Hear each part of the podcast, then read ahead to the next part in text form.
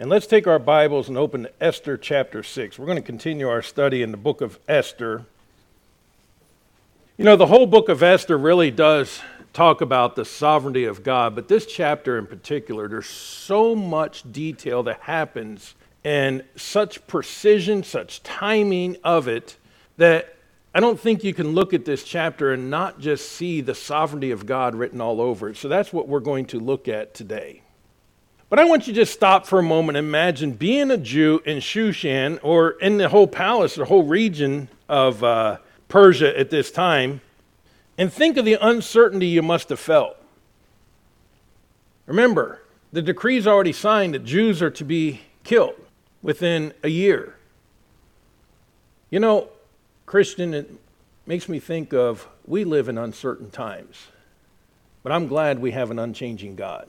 I'm glad we have a sovereign God who still is on the throne and still knows all situations. He knows where we are, He knows what's coming, and He knows how He's going to get us through, right?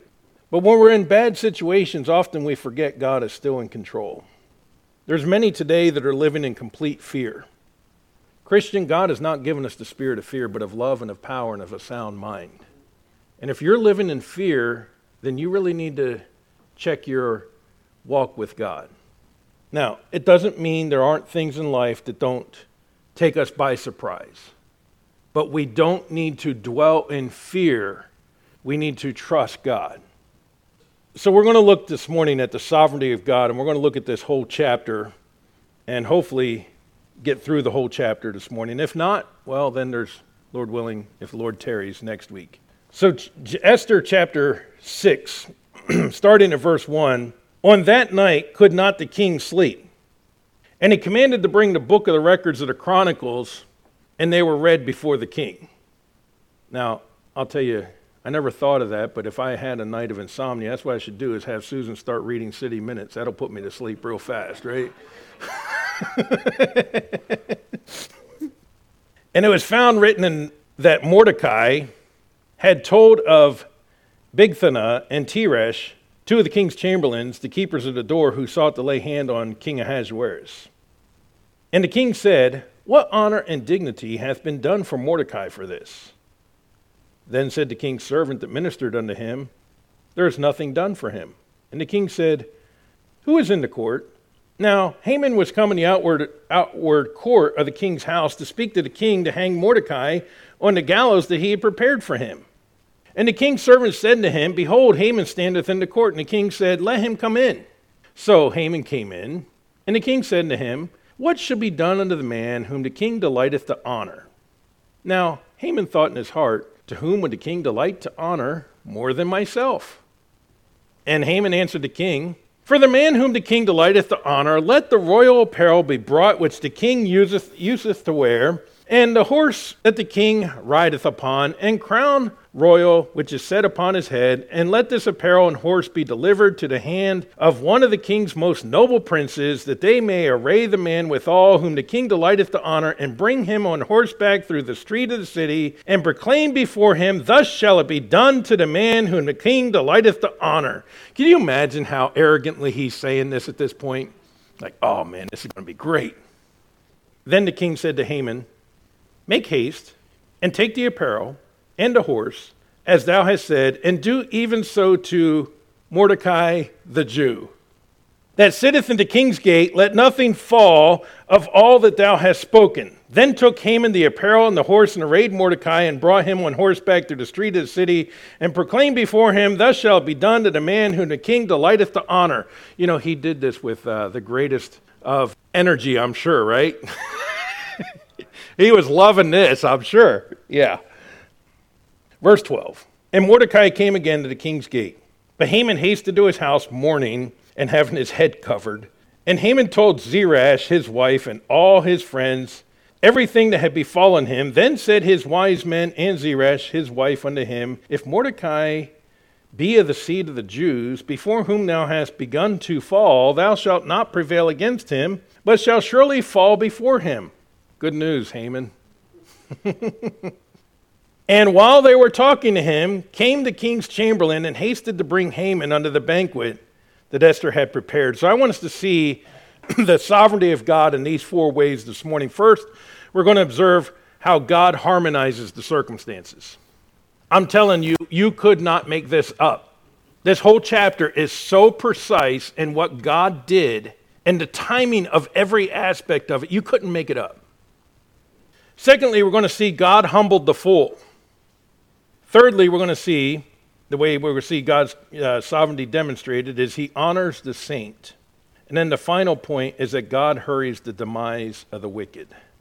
You and I need to trust God who is in control of all. So let's ask for his guidance, please. Father, I pray as we examine this passage this morning again, Lord, that we would be reminded of your sovereignty. Lord, that you truly are in control of all things. So, Lord, help us to simply trust you. And we'll thank you for it in Jesus' name. Amen. God harmonized the circumstances. It is not a coincidence. I don't believe in coincidences. It's not a coincidence that the king could not sleep this very night. Now remember, Esther had already invited him to the one banquet. And she said, Okay, what I want you to do is come tomorrow to a second banquet. So this is that night of all nights that the king couldn't sleep. And so he says to his servant, Go get the chronicles, go get the minutes of all of our, because remember, they write down everything the king does, right? You know, and so, I mean, I've heard of some of the ancient customs. I mean, they would write down the time he woke up, the time he, you know, brushed his teeth, the time he did every, I mean, everything's written down that the king would do, right? Okay? And I believe the Persians were one of those precise people that kept very accurate records of everything going on. And especially when he's into court making decisions, it's like business meetings today. There's minutes of everything that happened. And so if you've ever read through business meeting min- minutes, it's not exactly the most exciting reading in the world. And so he's hoping that by having these chronicles written, read, read to him, that he'll be able to go to sleep. But the chronicles that happen to be being read happen to contain, by chance, the account of Mordecai saving his life. No, it wasn't chance. It was God who had the servant pick that very volume, if you will, or scroll, or whatever it was, and start reading that one to the king.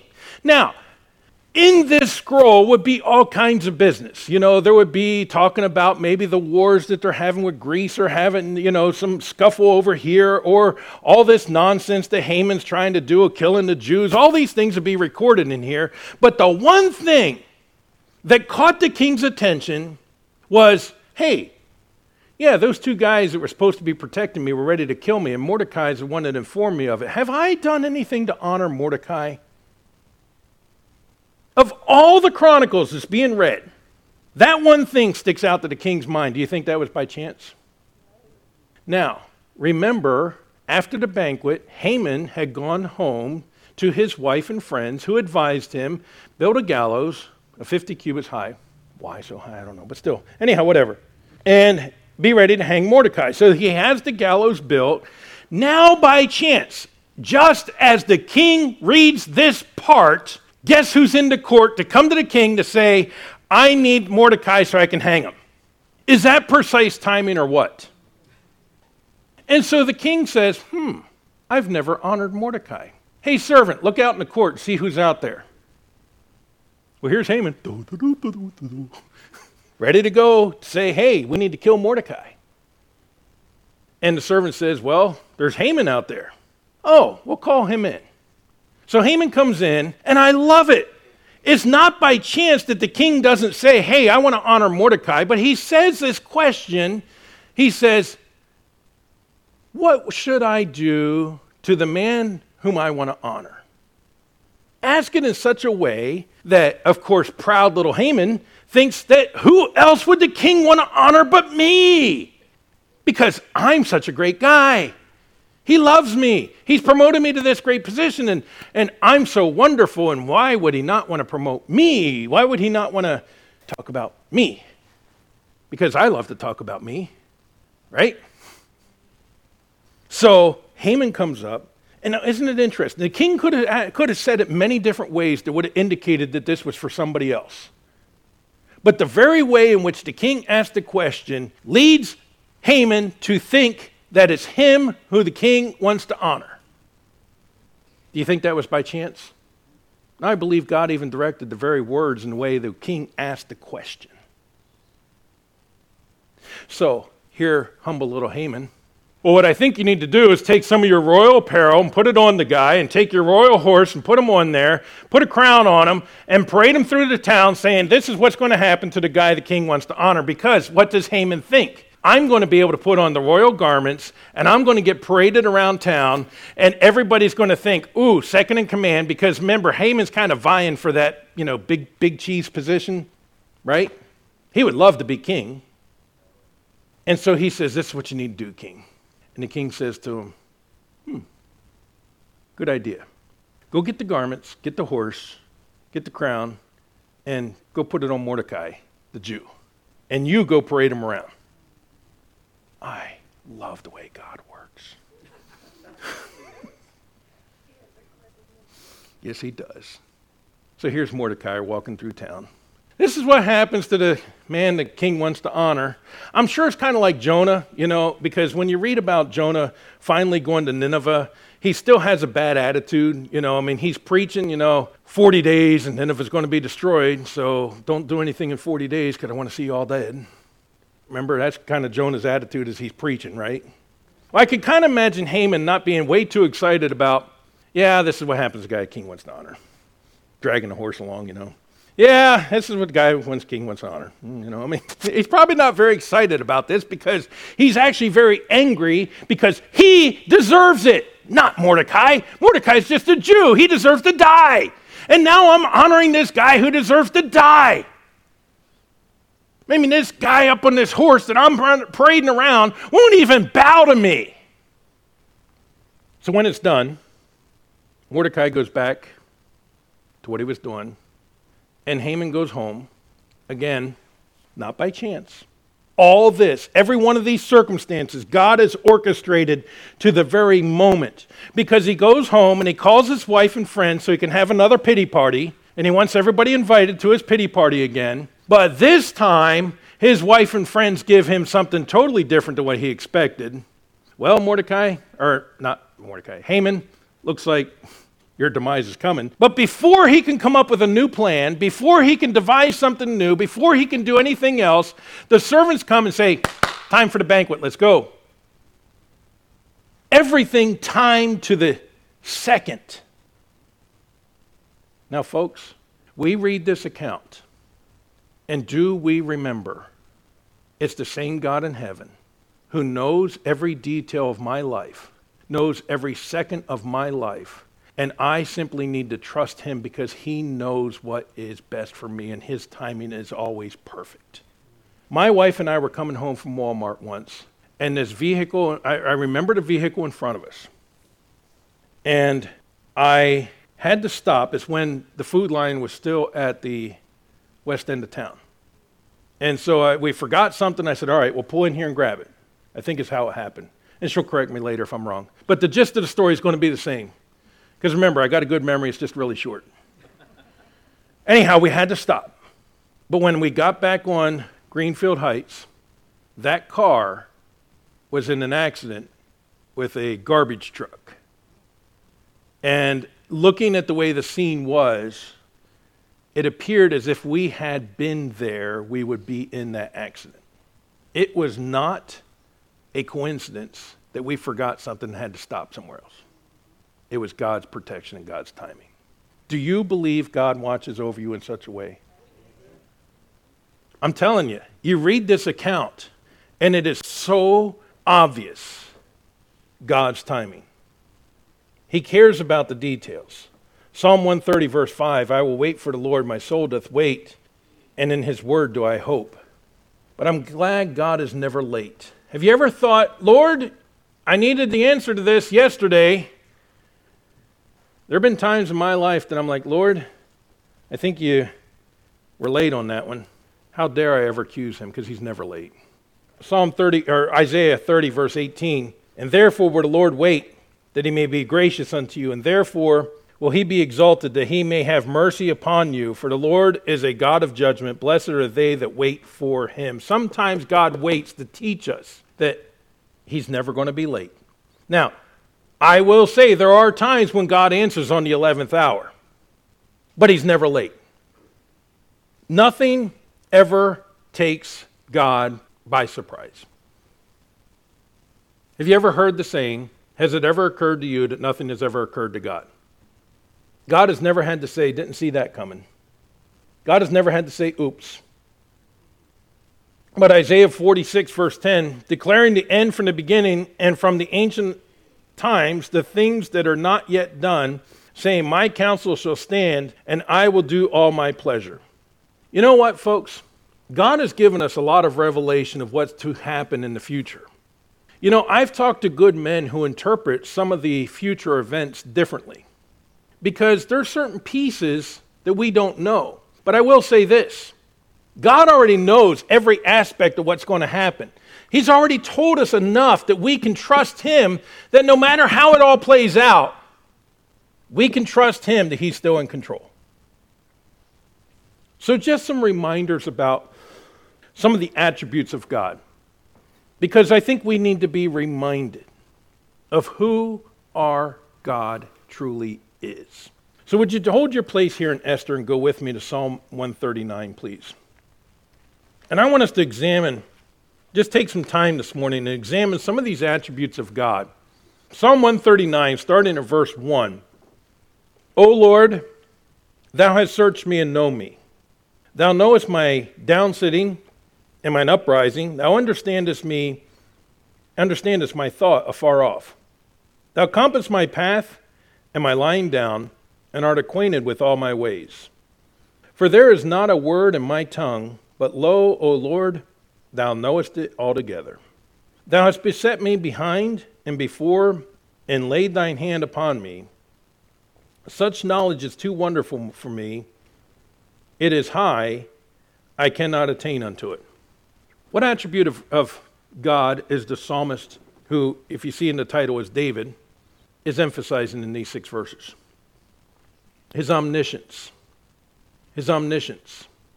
Omni, all, science, knowledge. God knows all. And David, very beautifully, very poetically here, says, God, there's nothing I have said, will say, think, do, or thought about doing that you don't know. You know all. Think about it. There is nothing God doesn't know. You know, here we are with this coronavirus, having all these experts trying to figure out how is it transmitted? How does it, how does it affect the human body? What is it doing? How long does it last? What are the effects of it? What are the long term things of it? And trying to figure all this stuff out. You know what? God already knows.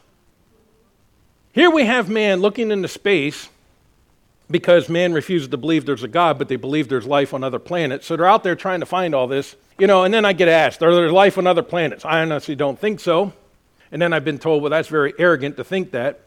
No, it really shows that man was the crowning creation of God.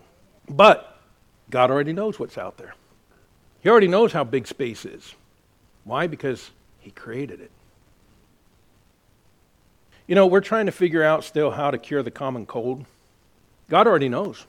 And if He chooses to let men figure it out, well, that would be nice, wouldn't it? He already knows. Just stop and think about that a minute. He already knows. Why am I pausing? Because we live as though He doesn't. Hey, God, I have this problem over here, and we're telling Him as if He didn't already know. He already knows what He wants us to do is trust Him. Charlie, read verses 7 through 12.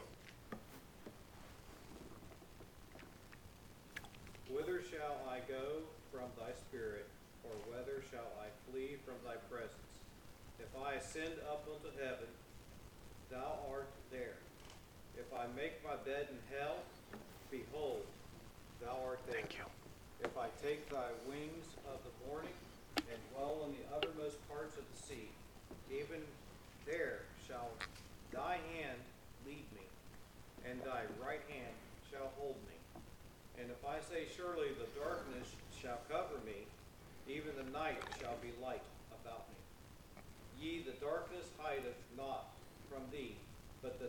shineth at the day, and the darkness and the light are both alike to thee. Thank you. What characteristic or trait or attribute of God is being emphasized in these verses? His omnipresence, I heard God is everywhere present. Now, when I got on the plane and flew halfway around the world and was separated from my wife and then just a three week old daughter, it was comforting to know God was there.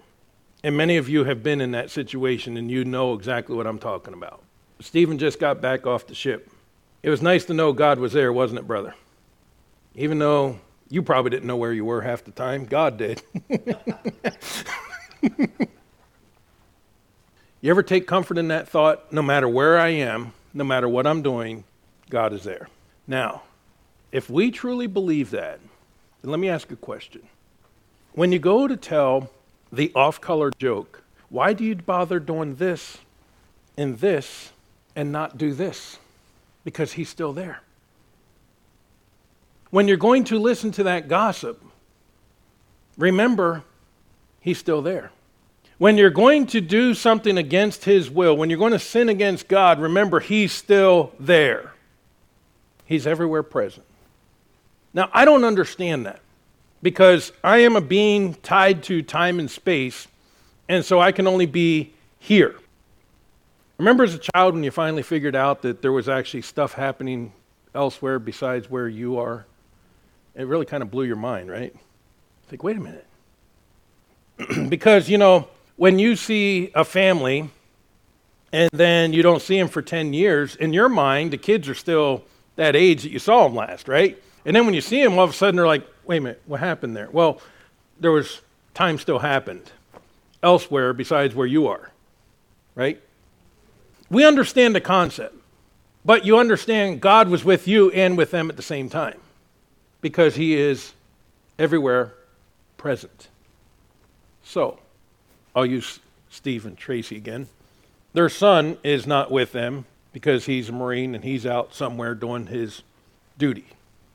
But they can rest assured that no matter where he is, God is still with him. John's granddaughter just recently graduated from boot camp. No matter where she is, God's still with her. No matter where I am, what I'm doing, God's presence is still with me. David says, If I ascend up into heaven, thou art there. If I make my bed in hell, thou art there. God is everywhere. Do we live like it? Let's take another attribute of God. For this, let's go back to Psalm 89. And Ed, I'm going to ask you to read Psalm 89, verses 6 through 13, please. Psalm 89, 6 through 13. For who in the heaven can be compared unto the Lord? Who among the sons of the mighty can be likened unto the Lord? God is greatly to be feared in the assembly of the saints, and to be had in reverence of all them that are about him. O Lord God of hosts, who is a strong Lord like unto thee? For to thy faithfulness round about thee. Thou rulest the raging of the sea, when the waves thereof arise, thou stillest them. Thou hast broken Rahab in pieces, and as one that is slain, thou hast scattered thine enemies with thy strong arm. The heavens are thine, the earth also is thine. As for the world and the fullness thereof, thou hast founded them. The north and the south, thou hast created them. Tabor and Hermon shall rejoice in thy name. What attribute of God is being emphasized here? Omnipotence, all powerful. I love that last verse. The north and the south, thou hast created them. You ever think of that? Even the points of the compass were created by God. The magnetic field that creates that is created by God. And you want to talk power. So Genesis chapter 1, the when it says in the beginning God created the heaven and earth, the word created is created from nothing. From nothing he spoke. And the power of his word brought it into existence. And it worked perfectly the first time. Now, we still are studying things about nature. And we're amazed at how it all works. But God designed it to work the very first time. I'll give you a couple things. So, some explorers had found the vanilla bean and they took them back to Europe, but the problem is they would never pollinate. And so they had to manually pollinate these orchids to get the bean to grow so that they could have their vanilla. So uh, one, of the, one of them went back to the area, I forget where it is, where vanilla naturally grows, but they went back there and they found out that there's a certain bee called the manipula bee that knows how to lift up this certain leaf on the orchid and get up inside to pollinate it. So without the manipula bee, the orchid would die. Without the orchid, the bee would die. So if they happen by random chance, that means both of them had to be, be, be evolved simultaneously and then happened to find each other the very first time. The giraffe has an extremely long neck. Now that creates a problem. Okay, you ever been dehydrated and stand up real fast? What happens? Get dizzy, right? Okay, so the giraffe has this problem because you got a heart down here in the bottom of this thing, and you got a brain 10 feet in the air. So the heart has to pump to get blood up there, otherwise, he's going to pass out. So the heart's pumping, and it's got this system of valves to help get the blood up to the brain. Okay? So now he's doing good because he's got his brain with oxygen up there. Right? Okay, now he has a problem. He takes that 10 foot neck and he puts it down to the ground. Now, what happened? All that blood in his neck rushes to his brain and blows his brain out. There's actually a little organ on the back of his brain that acts like a sponge that when he puts his head down, all that blood rushes into that instead of into his brain and doesn't blow his brain out.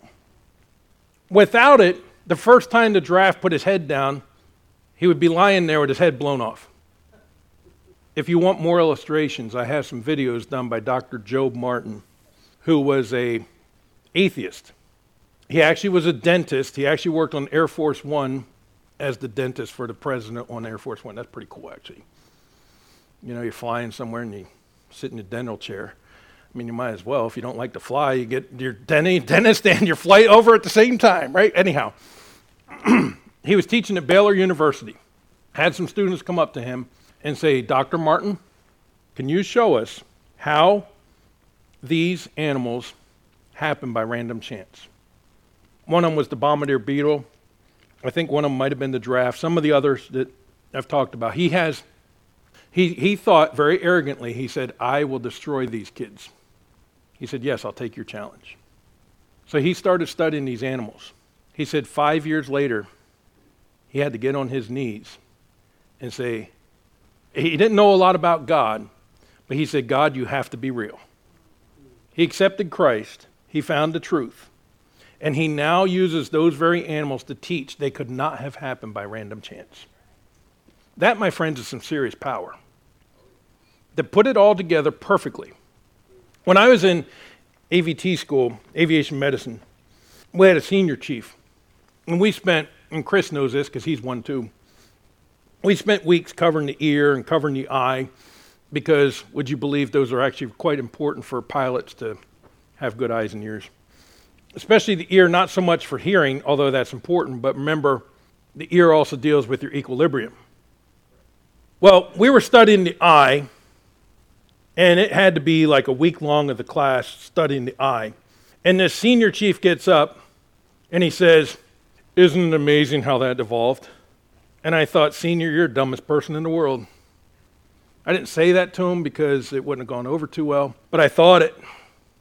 Like, how could you have spent a week studying this eye that we still today can't get a camera to do the same thing that the human eye can do with all the technology we have?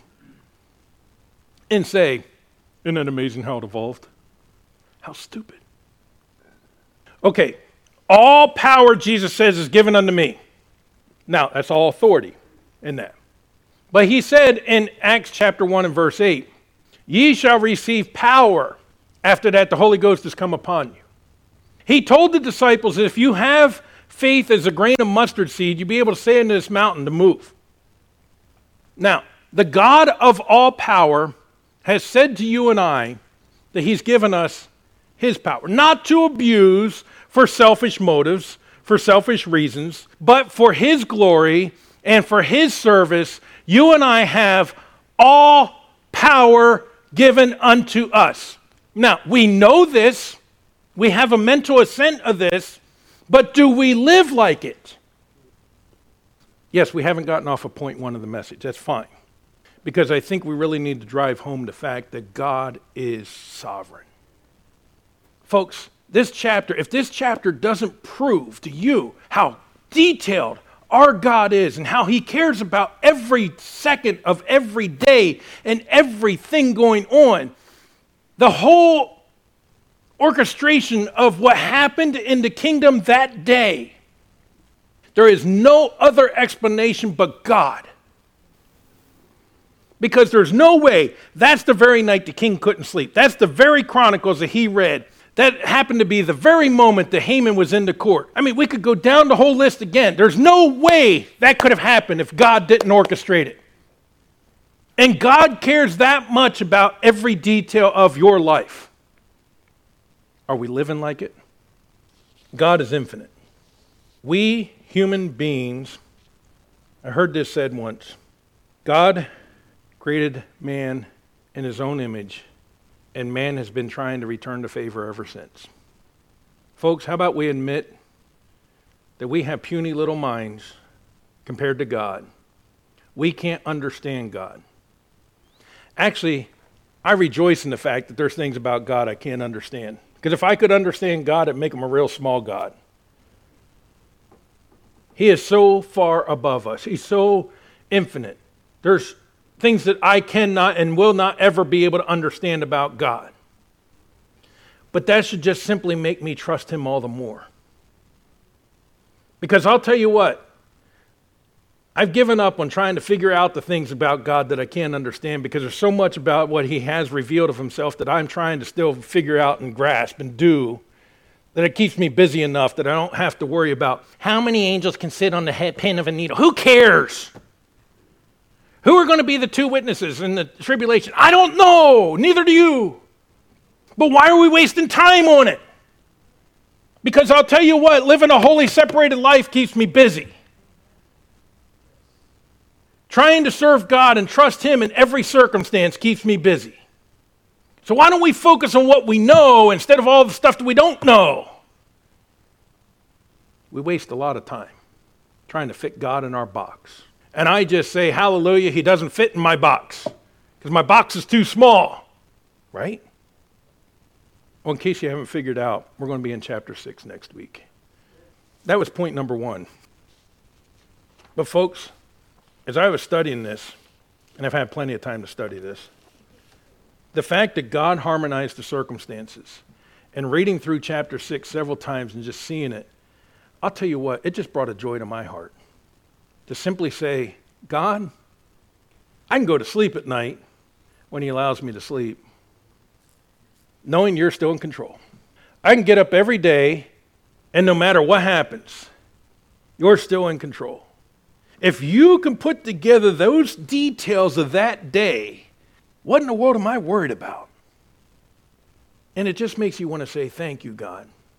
Thank you that you are omniscient, that you are omnipotent, that you are omnipresent, that you are infinite, you are sovereign, you are all in all. Thank you, God. Are you trusting Him today?